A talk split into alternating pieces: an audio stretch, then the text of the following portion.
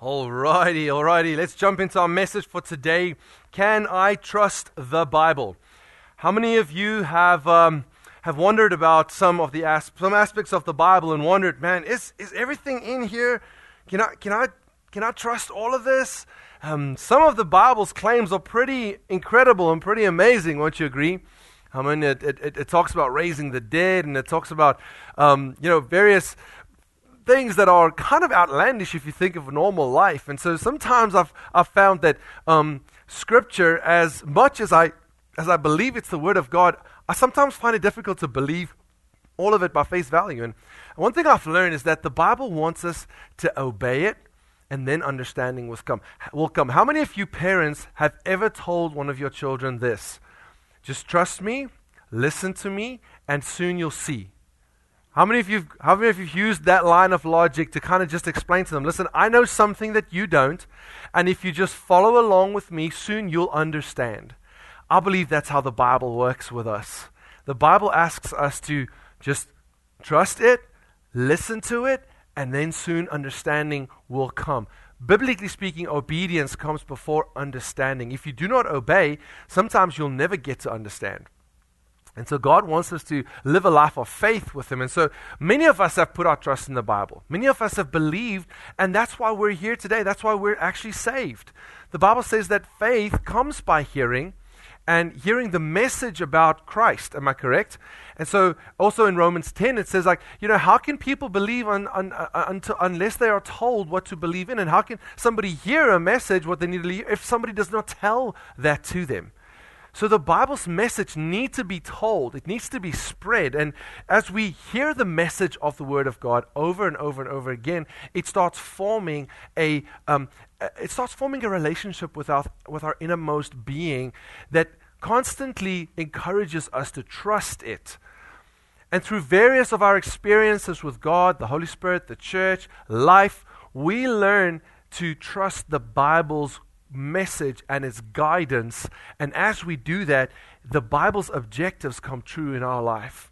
I believe that the Bible has an agenda. And that agenda is to help each and every one of us become like Jesus Christ. First and foremost, get into a relationship with Jesus Christ, and then to become more like Him. Um, and so, my goal today is to give y'all great reasons to believe in the Bible.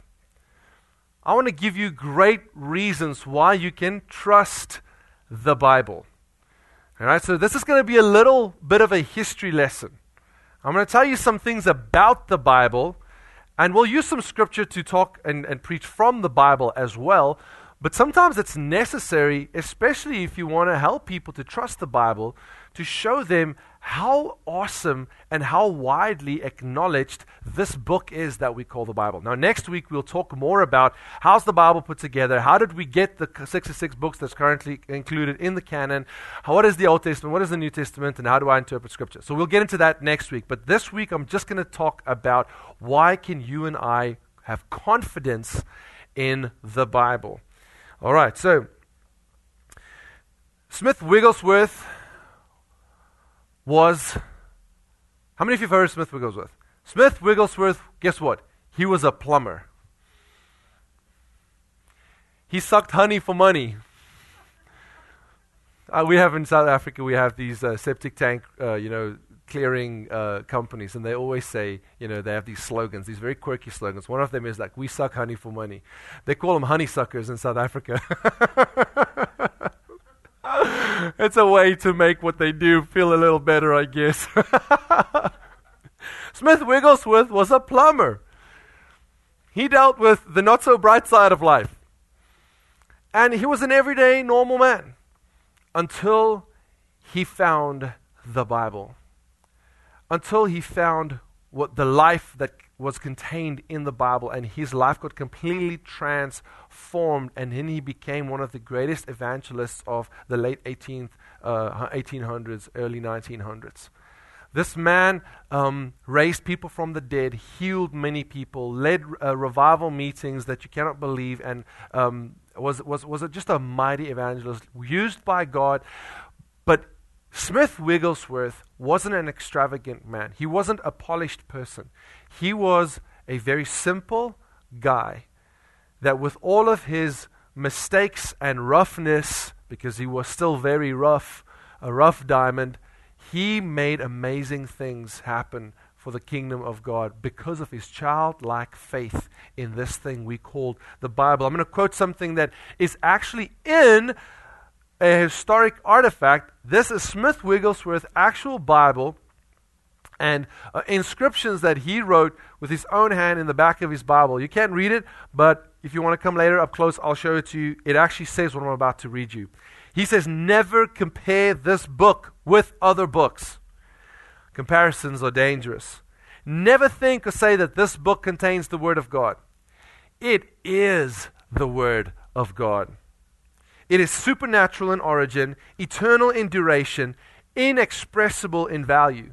It's infinite in scope, regenerative in power, infallible in authority, universal in interest, personal in application, and inspired in totality. And then he says this read through it, write it down, pray it in, walk it out, and pass it on. It is the Word of God. He had such a passion for the Word of God. And, and man, I want to grow to be as passionate about the Word of God as Smith Wigglesworth was. I want to be believing the Word of God with the simplicity of mind that a normal plumber from England believed, the way he approached the Word. Because I know that if we have childlike faith and we have faith as small as a mustard seed, God can make miracles happen through us. And God can make massive changes happen around us through our faith filled actions uh, and obedient, obedient actions. Um, so I want to say to you today that in, in trying, to, trying to encourage you to really believe the Word of God, if you will, and this is just me from my own personal testimony, if you will dig into the Word of God, you will accept its guidance and its wisdom, it will lead you to life. And it'll also lead you to God. It'll also lead you to get to know the most important, but also the most amazing Father that there can be.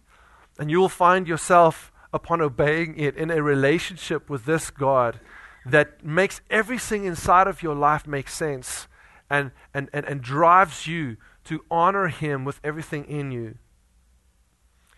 But if you do not believe the full scripture counsel of scripture, if you have doubts in your mind about the Bible, that means that you will have gaps in your armor where the, the attempts and the attacks of the enemy can pierce into your soul and really bring destruction. In, in, in fact, the enemy is out to neutralize us and to render us ineffective in the kingdom of God. So we'll just, maybe he lost the battle to get us saved, sure, but nothing more is going to happen because we do not have faith and confidence in God's word that is meant to protect us from his wiles. Our vision is to reach people and build lives, but it's not just to build lives for any reason, it's to build lives on the rock. That is Jesus Christ.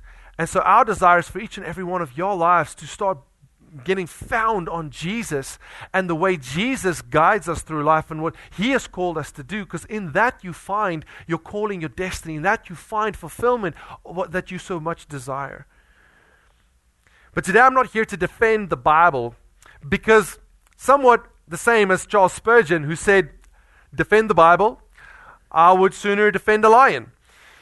The Bible does not really need us to defend it. You will much sooner need to defend a lion than you'll actually need to defend the Bible. The Bible does an awesome job at defending itself. The Bible is able to make us see, and I'm going to try to do that today, that it is a trustworthy document and its claims can be trusted. Um, some of us who grew up in a Christian environment, you know, we were taught this is the word of God from, you know, high. And uh, so sometimes when somebody says, well, how do you know, you know, you can trust the Bible? Our answer is, well, because it's the word of God. You know, and that makes sense to us. But that doesn't make sense to everybody. They might ask, well, how do you know it's the word of God? Well, it says so. and you're like, well, what about those other books that also says stuff? Do you just take it off of its own testimony about itself? Can you can we see the dilemma we have here? You know, the Book of Mormon claims that it is the truth. The, the Jehovah's Witnesses book claims it is the truth, and, and so does the Quran and any other religious you know, document out there that says, hey, this is true because it says so. well, I want to put you at ease this morning because the Bible not only does it say it is the truth, it ha- also proves itself truth well, at least trustworthy and reliable and accurate through many other ways that has nothing to do with the content of the words in it. And I want to show you guys that so that you today will have many reasons for why you can believe that the Bible is a trustworthy document. If the Bible is a trustworthy document, it means we can apply it to every aspect of our lives. We do not have to doubt its applicability in business, in uh, friendships, in relationships, in marriages. We do not have to doubt its applicability in parenting. You can know and have confidence that if you apply its principles, it will lead to life. And that is why it's so important for us to really understand why we can trust the Bible, because if we don't, we tend to selectively apply it to our lives. If you just selectively apply it, you will never reach the actual objective that it has for your life. The Bible is a living document, and it wants to help you to grow into the likeness of Jesus Christ. Um, the late Ravi Zacharias, he was a he was a more modern day uh, he was a modern day evangelist. Um, he only di- he actually died this year, to be honest. Um, he, uh, he was a great evangelist. He helped many, many, many uh, atheists and agnostics uh, come to understand that their claim of God's, for God's non existence were, were, were simply not found. Many believers he helped to think biblically. He, they have a slogan in his organizations we help, um, we help thinkers believe and we help believers think. As we need both, right? So Ravi Zacharias we, in the Christian world, everybody has immense respect for even not just what he said, but the manner in which he said it. He was a real, authentic uh, representative of Jesus' his compassion and love, even towards those who were animostic towards him and his beliefs. He always treated people with respect. He never once made somebody feel stupid about not believing the same way he did, and yet he convinced many, many, many to believe what the Bible claims.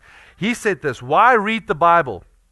And I believe this is one of the most important reasons why we should read the Bible. Because through the pages of the four biographies in the New Testament, aka the Gospels, one encounters a historical figure, Jesus of Nazareth, whose powerful personality continues to resonate and impact lives 2000 years on.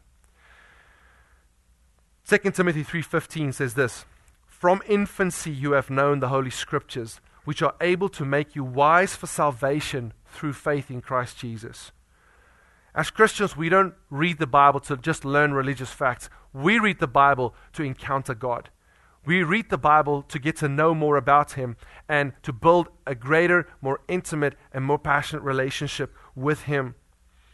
The Holy Spirit helps us to understand His Word as we read it so that it becomes alive on the inside of us so that we literally can encounter this word as a living document that speaks to us. So the, but the Bible defends its own trustworthiness worthiness through, through other means than just its claims. And let me just say that I'm not even touching on um, the evidences of uh, fulfilled prophecy uh, that there are plenty of. Uh, the Old Testament, um, I'm going to speak about this more next week, how the Old Testament um, literally sets up the New Testament, and the New Testament literally proves the Old Testament and reveals all of the things that were hidden in the New It's a beautiful, beautiful compilation and uh, a way that the Bible interacts with itself in interpreting. We always say Scripture interprets Scripture. If you can't find scripture to corroborate a thought that you might have about something in scripture, then your thought is wrong because scripture always confirms what scripture means. But the Bible defends itself through non secular, through secular ways as well, non religious, non spiritual ways. Um, and I want to show some of these to you today because it, it just adds to it just adds to the whole argument that we can trust the Bible that we can really apply it to our lives. So, The Bible proves its trustworthiness through its accuracy, its reliability, and its relevance. I'm to make some comments about that now. So hold on to your seats. It's to, it's to feel like a little history lesson, but really I'm talking about the Word of God. And remember, this is why it is so okay for us, and this is why it's so logical for us to actually believe that this book is dependable. And that if it is trust, if it's accurate, reliable, and relevant, it means that I can take the next step not based on blind faith and just, you know, I'm just doing this because everybody does it, but it's a next logical step. If it has all these factors in place, I can take the step of faith, believing its claims, and then responding according to that. So, historians use a couple of tests to check out ancient literature to see if this is even something. It's fact checking. We all know what fact checking is these days, right? So, they use these tests to fact check um, historical writings and, uh, and, and, and thereby establish its veracity. And so we're going to talk about accuracy now. And the test they use that, uh, to do that is called the bibliographic test. And essentially, all this test does is it asks the question whether um, the Bible you have today is accurate. Is it the same as the Bible that was written in, in, the, in, in when, it, when, it, when, it, when it was first compiled? So essentially, it looks at history and it looks at how do we know whether a document is consistent all across history. Can you trust that the Bible you have today is the Bible that Jesus lived and the Bible that the disciples captured? Is it still the same words, the same truths, the same principles? And so when I read it, I can bank on it that Jesus said this. I can bank on it that this actually happened, not in a fairy tale, but in recorded history. So I want to I want to use three ancient documents that everybody believes to be true. I'm going to show you just now. And then I'm going to apply, I'm going to show you how they got to be with us and what we believe about them. And then I'm going to show you how the Bible just knocks all that out of the park. You all ready? Okay. How many of you have heard of Plato before? Okay. Plato was an ancient Greek philosopher, and essentially he was a student of Socrates and he was a teacher of Aristotle. And his writings contain the dialogues between him and Socrates, Socrates teaching him, and he leaving this behind to teach his, his disciple Aristotle. And they were basically explaining a lot that was later used as the foundation of Western thought, Western thinking right? How we see the world and how we judge, judge about things. So he wrote this document. It's called The Republic. He wrote this document 400 years before Jesus was born. Yet the earliest copy we actually have of it is from the 9th century. That means there was a 1300 year span between when Plato lived and wrote this versus the actual first and earliest copy that we have of it. Y'all think that there could have been some variation, some things that happened in those thousands and more years to the original writings of what he wrote? I mean, we can make a circle right now and play telephone, right?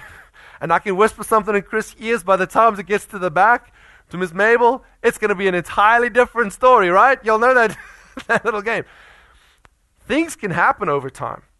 And that's an important aspect of historical writings because you want to be able to say, hey, what we have today is an accurate rendition of what actually happened. We only have seven copies of Plato's The Republic, and yet it has formed our modern day understanding of ethics in government. Essentially, one of the big questions asked in this document is Is it always good to act justly? Or is it sometimes justifiable to act unjustly?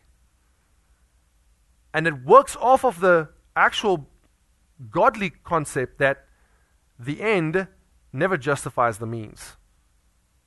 That the means has to be as holy as the end. Now, I know this is real philosophical, but just catch the understanding of the importance of what this guy wrote, how much of Western life it has influenced, and we have just seven copies of this document, but we believe it to be absolutely true. How many of you have ever tried to disprove the existence of Plato and what he wrote? No one even dares to do it. All right? Let me show you another one. Julius Caesar. Anybody ever heard of Julius Caesar? Right? He's one of the most well-known Caesars, yet he was the actually most short-lived Caesar. Um, by the time he became Caesar, a year later he got assassinated. And then his follower up lived his dream and had many more years as Caesar uh, at that time. But Julius was a Roman general. And he espoused these great ideas for the Roman Empire, and he fought wars to try in his conquest to, for Roman domination. But he was also the guy that transitioned Ro- Rome from a republic to a dictatorship, to an empire. And he, he claimed himself, or, or he, you know, he, um, how do you say that? He capped himself as being Caesar. Uh, and then shortly after that, people didn't like him, um, assassinated him. But while he was fighting these wars for domination, he wrote. He wrote down all the accounts of the battles, and we call these the, ba- the Gallic the Gallic Wars. All right, and these were written um, a hundred years before Jesus Christ, and yet now the earliest copy we have of it is from the ninth century. In other words, a thousand year gap between when Julius Caesar lived and fought these wars and recorded the battle um, you know, accounts, and the earliest copy we actually have of that. We only have 10 copies of Julius Caesar's Gallic Wars. And yet, nobody even dares to wonder was Julius Caesar a real person and did the things he said happen happen or not? We accept them as truth because the way we've treated these, these documents have been as, as real history. All right. How many of you have heard of Homer, the last one? Homer, he's the original homeboy of ancient, uh, uh, uh, ancient writings. He wrote his things in 800 before Christ. And the earliest copy we have of his writings is 400 BC. You know what he wrote? He wrote two poems called the Iliad and the Odyssey. And essentially, they, they cover um, the, the 10 year time span. It's reflections and contemplations of the Trojan wars against the dynasty of Troy and how they tried to take in and, and, and conquer Troy. And when they captured the queen, um, the following one was the, the, the, last poem was contemplations of, hey, should we return this queen to her home or should we just keep her? And it was all sorts of, you know, you know, thinking about, about things like that captured in a poem. So really, um, some argue that Homer wasn't the only contributor to that, but um, most say that at least the bulk of it was, was him. Again, we have a 400 year gap, and already, because of its being so far back, there's a lot of dispute in academia as to whether Homer is in fact an individual or whether he was just um, an idea of a company of people that would, you know, contribute thoughts about this time period. But most often people would conclude that no, there was an actual Homer, but they also say that some parts of those poems were, were add, add, added later on. So, just in 400 years already, there is discrepancy as to whether those documents are in fact still trustworthy as the original. Yet, we all still say that Homer wrote the Iliad and the Odyssey, um, and from that we get our historic view of what happened during that time. They believe that these documents, these ancient documents that I just mentioned, are to be around 95% accurate. Right? At least 95% accurate. And so we accept them as actual history. Okay? Let's apply that to the Bible. Y'all ready? Let's do the New Testament first. Okay. The New Testament was written roughly between the, the years of 50 and 100 AD after the death, after the birth of Jesus Christ. Right, so Jesus died around about 30, 33, 34 AD, and um, then after that, a couple of years went by before the disciples started capturing all of Jesus' life and everything on pages. And the first one uh, believed is to be the, the Gospel of Mark, even though Matthew is first in the Bible. Um, it's for a different reason why the chronology of the Bible is set in the way it is. Um, it's not necessarily time chronology. Um, so Mark was the first one that was written, and in fact, it was um, it was written uh, by a guy called John Mark. Okay, so this is the first, and then all of the New Testament writings were completed at least within the next couple of years, couple of decades, to basically say that it's very possible for the whole New Testament to have been written while the original people that experienced Jesus were still alive. They were still alive. And that's an important thing for us to note because who will you trust more? Somebody that actually lived through it to explain to you what happened, or somebody who wrote about it 400 years later? Like just the other day, I met a World War II veteran. He's my neighbor, Mr. Noah Monso. Many of y'all know him from Noah, Monso Shoe Store here in, here in Crowley, right? He's a, he lived and fought in World War II. Shipped to Africa, landed in South Africa. He told me his story. Shipped them from South Africa off to France. He fought in a battle, um, a couple of battles up to a particular place where he was shot in his legs and he had shrapnel all, all over his back. He was put in hospital and he told me his journey back home. You know what? I kind of believe him. you know? how, how things happened, I kind of believe him because he was there. He experienced it firsthand. The New Testament writings was based on people's experience who lived through the whole life of Jesus, his ministry, his crucifixion, his resurrection, and the beginning of the church and everything that happened and the decisions that they make, all of those people lived through it. And their experiences were captured in the writings of the we, we know now is called the New Testament. So basically, there is a 25 year gap between the first copy that we have of New Testament writings and when they actually finished writing the New Testament. Just 25 years. So we don't actually have the original, original paper that they wrote on, but the first copy that we have is 125 years AD old, which means it was the gap between the actual events and the people who lived through it writing it, and the copy we have of it is so short. It's just 25 years. But get this there are over 24,000 copies in existence. And get this even more that these copies are all 99.5% the same.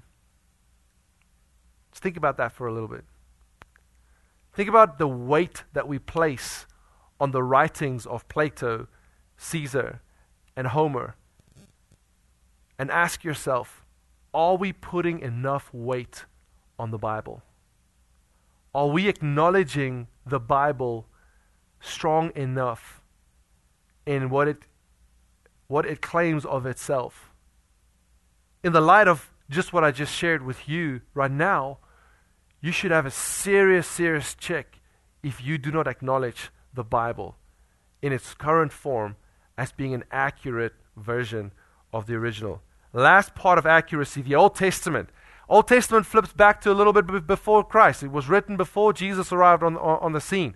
Um, and there's a lot of years that went by where uh, the different of the biblical books were written. Job is believed to be the oldest one. Um, so roughly 1200 to 165 BC, and all across that, that, that, that time frame, some of the books were written. And our youngest copy until recently, used to be a copy from the from 900 AD. In other words, 900 years after Jesus' birth was the youngest copy we had of it. So you see again a massive time frame, right? And you wonder to yourself, man, is, is, is the account that was written by the original people, can we trust the Old Testament that what it's saying right now is, is, is accurate? In comes the Dead Sea Scrolls. How many of you have heard of the Dead Sea Scrolls before? You know why they're so significant? Here's why. The Dead Sea Scrolls are, in fact, 60,000 fragments and copies of the complete Bible except the book of Esther. And extra biblical writings, secular writings that all refer to and affirm the, the content of the Bible.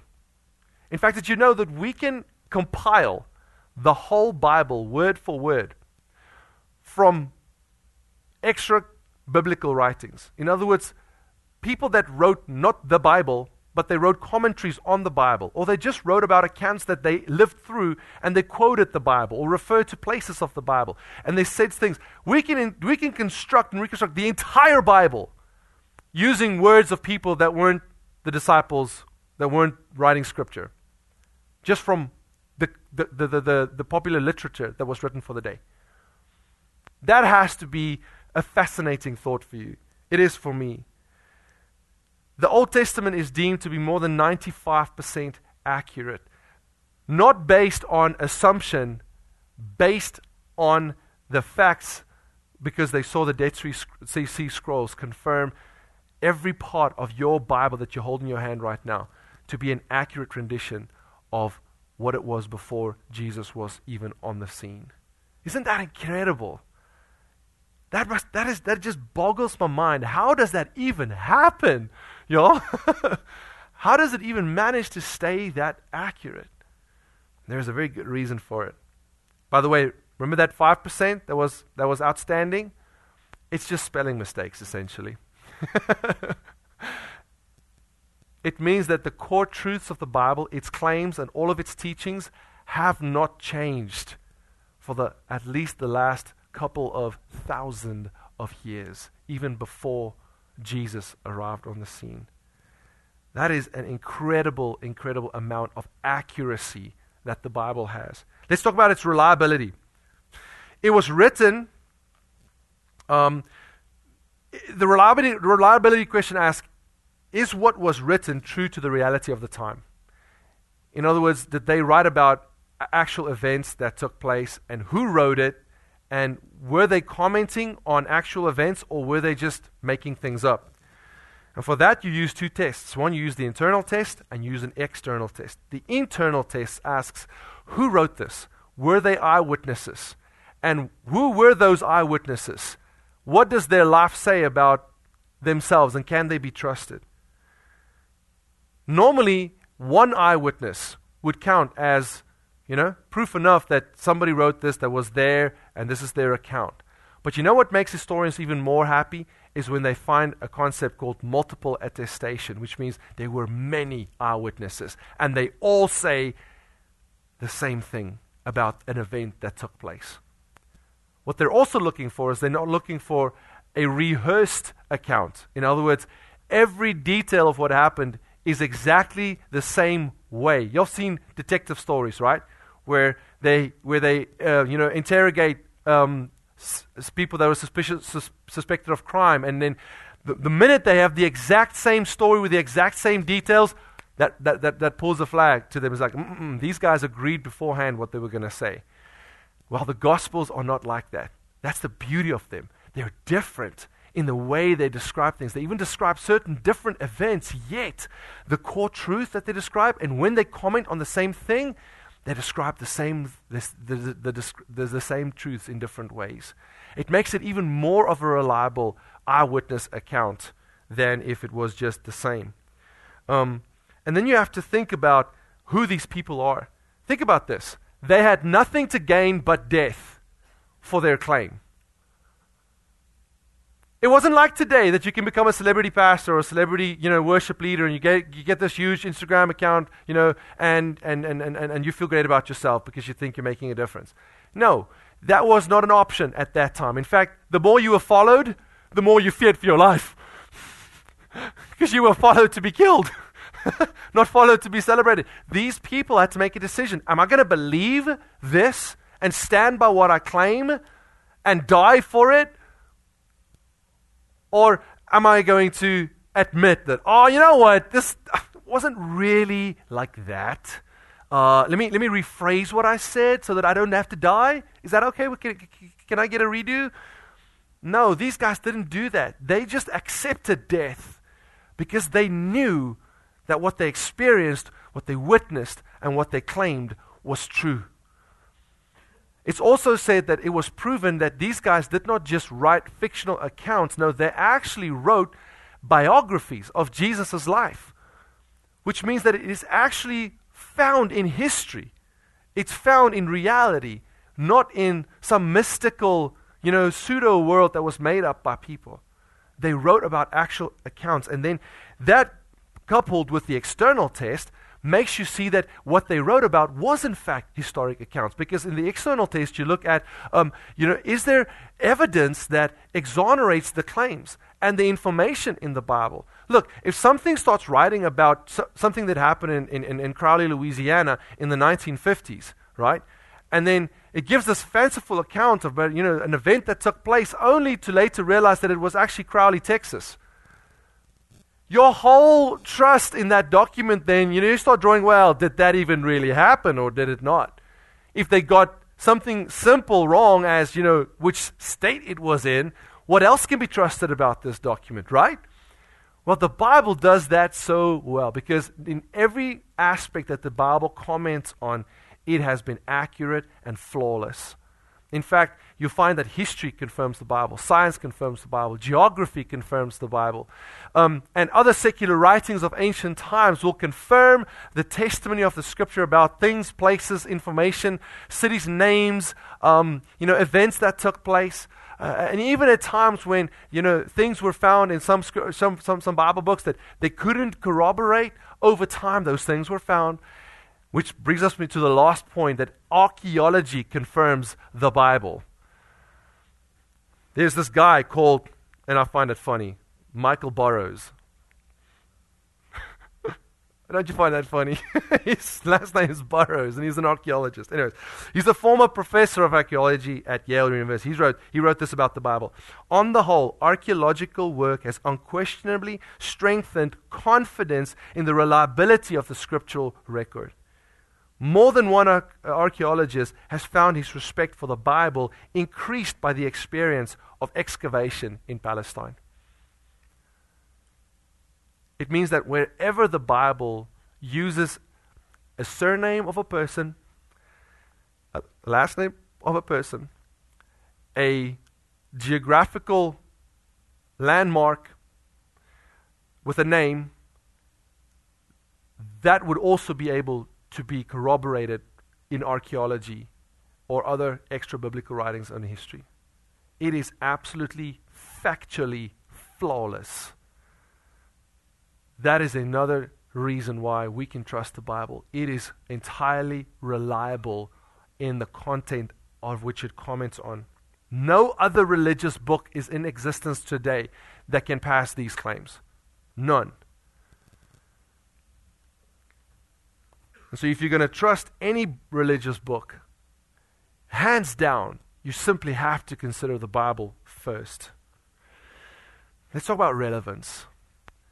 Because so what if all of it, what it's saying, is true? Is it relevant today? Can it help me today?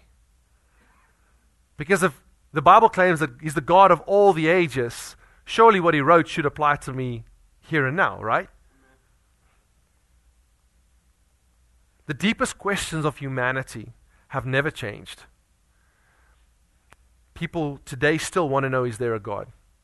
They, t- they still want to know who am I? Why am I here? They still want to know what is wrong with this world? How do I fix it? And people still today wants to know what happens when I die. Those are called the fundamental questions of life.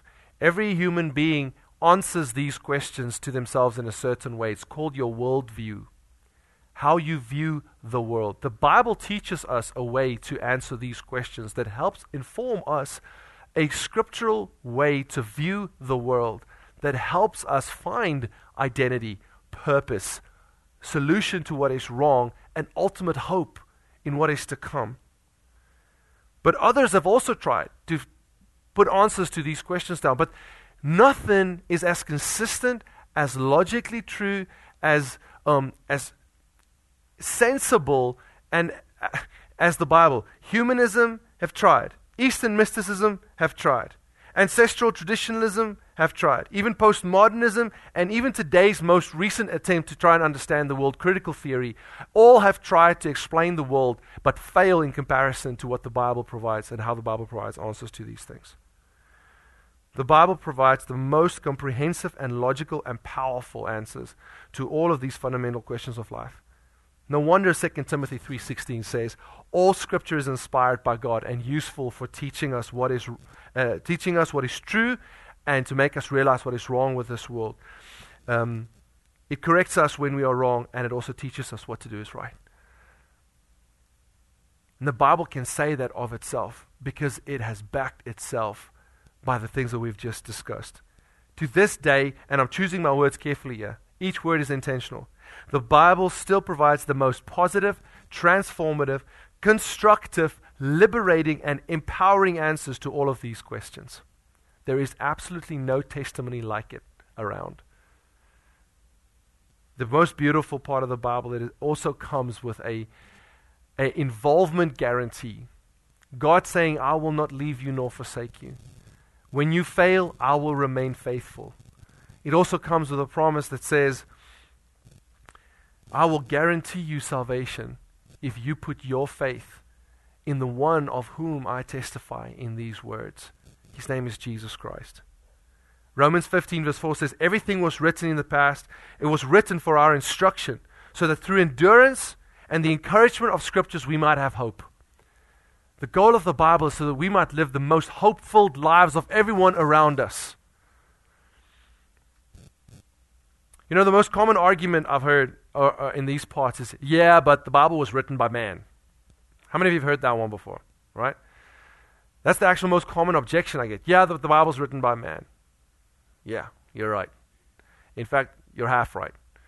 To be more truthfully, the Bible was written by 40 different authors. 40 men. It was written over a span of 1,300 years, 13 centuries. Think about that. It was written on three continents. In other words, the authors didn't have content, contact with all of the other authors. And the crazy part of it is some of them, some of these things were written in the same, same time frame but on different continents. And yet the message has never, ever contradicted itself. How is that possible if not through intervention from uh, the actual author that led these men to write what they wrote? It has to be that way.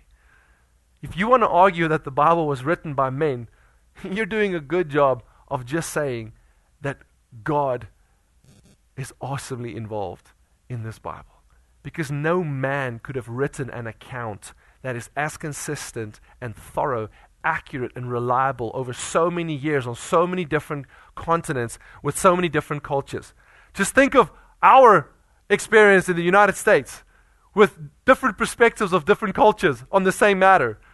I mean, we, we can't even agree on, on most things in, in, in many different cultures. How in the world are you going to write a book that is supposed to provide guidance for people in life over so many centuries, so many different cultures, in so many different places at the same time, and come up with the same exact message. It's impossible if not inspired by God. This book has absolute hope for us because it was written by God through the hands of men. I'm passionate about this. This makes me so excited. You know what? It still reveals the same message and if that doesn't give your att- get your attention, there's very little that will. But it's meant to do more than just grab your attention and impress you. It's actually meant to introduce you to a message from God. You know what that message is? God made us, and He loved us. And when we chose to walk away from Him, He chased after us. He sought us out. He found us, and He made a way for us to reconcile back to Him. And today, that if you will put your faith in that, you will miraculously be made alive. Gospel is not that God came to make good men better. Gospel is that God came to make dead people alive again in Him. And that happens by our faith in Him. The Bible is meant to introduce you to this awesome, loving God who is perfect and sinless. And we see ourselves in His light realize that we are sinful and we cannot be reconciled with Him unless we pay a penalty, which we can't pay and live. And that's why Jesus was necessary. Jesus had to come and die on our behalf because He would be able to live through that, that consequence of mankind's sin. And because he lived a perfect life, his penalty didn't apply to him, but now can apply to each and every one of us who will believe that testimony, who will decide, because of what I've heard about the Bible, how reliable a document is, how accurate it is, how much the people who confessed about it believed in it, and that it answers every single question about life in an absolutely satisfactory way. I can put my faith in that core message that helps me to become a child of God. If you've never repented of your sin and made Jesus the Savior of your life, today is one of those moments where you are encouraged by the Holy Spirit to respond, to say, Jesus, I believe in you. I believe what the Bible said about you. I believe what the Bible says you did for me, and I'm thankful. Thank you that you paid the penalty for my sin. I repent and I ask you to save me. But if you're saved, he's also saying to you, take this word and consume it until it consumes you, until it renders you a person that has grown into the full measure of the stature of Jesus Christ. That is our goal, not to go to heaven, but to become like Jesus. So I want you to go home and remember the word rope. Because that is how we take this word, this awesome testimony of God's plan for humanity, and work it into our lives and allow it to transform us into what it wants us to become. You know, ropes are, are good for pulling somebody out of a mud pile or, or, or a sand pit where they got stuck in, right? A rope is good for that. You put it between two places, and somebody can actually pull you out of your junk, out of your trouble. A rope is good to secure things that are valuable so they don't fly off when you're on life's journey. Ropes are also good because sometimes we need mountain climbing faith. sometimes mountain moving faith looks more like mountain climbing faith, and I need a rope to secure me onto that rock face in my journey up and over that mountain. I want you to remember the word rope because the R stands for reading the Bible. Somebody asked, Do you have to read the Bible literally?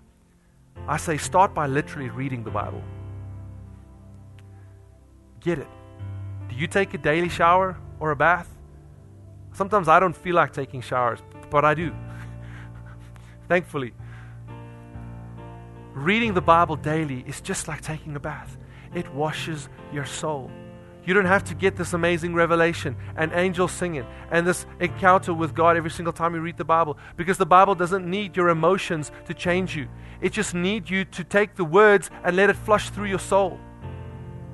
It according to Hebrews 4:12 it's a living and active document. It will bring division between your soul and your spirit, between your it will reveal the intentions of your heart. It will confront you where you're wrong and teach you how to live right. It does that automatically. You don't have to have a, a, an emotional experience. Just get it out daily and read it. But also read it out loud because the more you hear it, the more faith comes alive to you about it. The O is for observation. It's how you treat what you read. Ask yourself, what does this reveal about God to me? Does this say anything about his character, about his intention? How what can I learn of God in what I'm reading? Also ask, what does this what does this teach me about me? The Bible says, in His light, we see light. If you understand and learn more about who God is, you'll get to understand who you are, why you're here.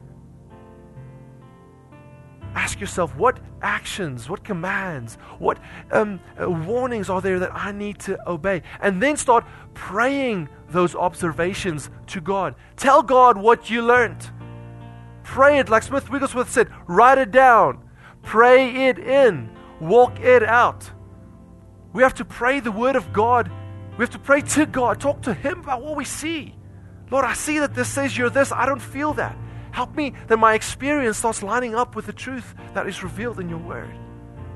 And you also pray it over your life.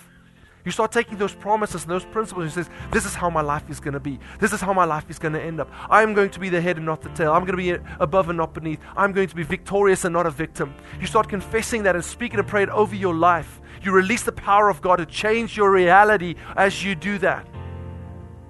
And then the E is for execution. The Bible says, don't just read it and deceive yourself. You have to obey it.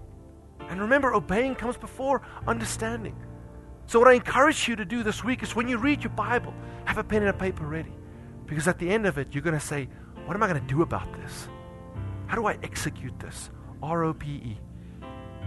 Write some I will statements down. I will commitments. This week, I will. And you translate what you learn into action. And even if you share that with some people around you, can keep you accountable. That's an even greater way to make sure that you start living the Bible because as you do that, you'll see the Word of God creating in you an unquenchable, unquenchable hope and excitement and joy for life. Some preachers in the past used to use this refrain to help people just get perspective about the Bible. They would hold their Bibles up and then they would say, Say this after me. This is my Bible. And they would say, This is my Bible. I am what it says I am. I am what it says I am. I can do what it says I can do. I can do what it says I can do. Let that be our confession about God's Word. Let us have no doubts that this book has accurately and reliably, reliably delivered God's word to us. That if we will live according to it, it will transform our lives. It'll pull you out of the trouble that you're in. It'll secure what is valuable to you, and it'll secure you to Jesus. It'll secure you to everlasting life. Let's all stand today.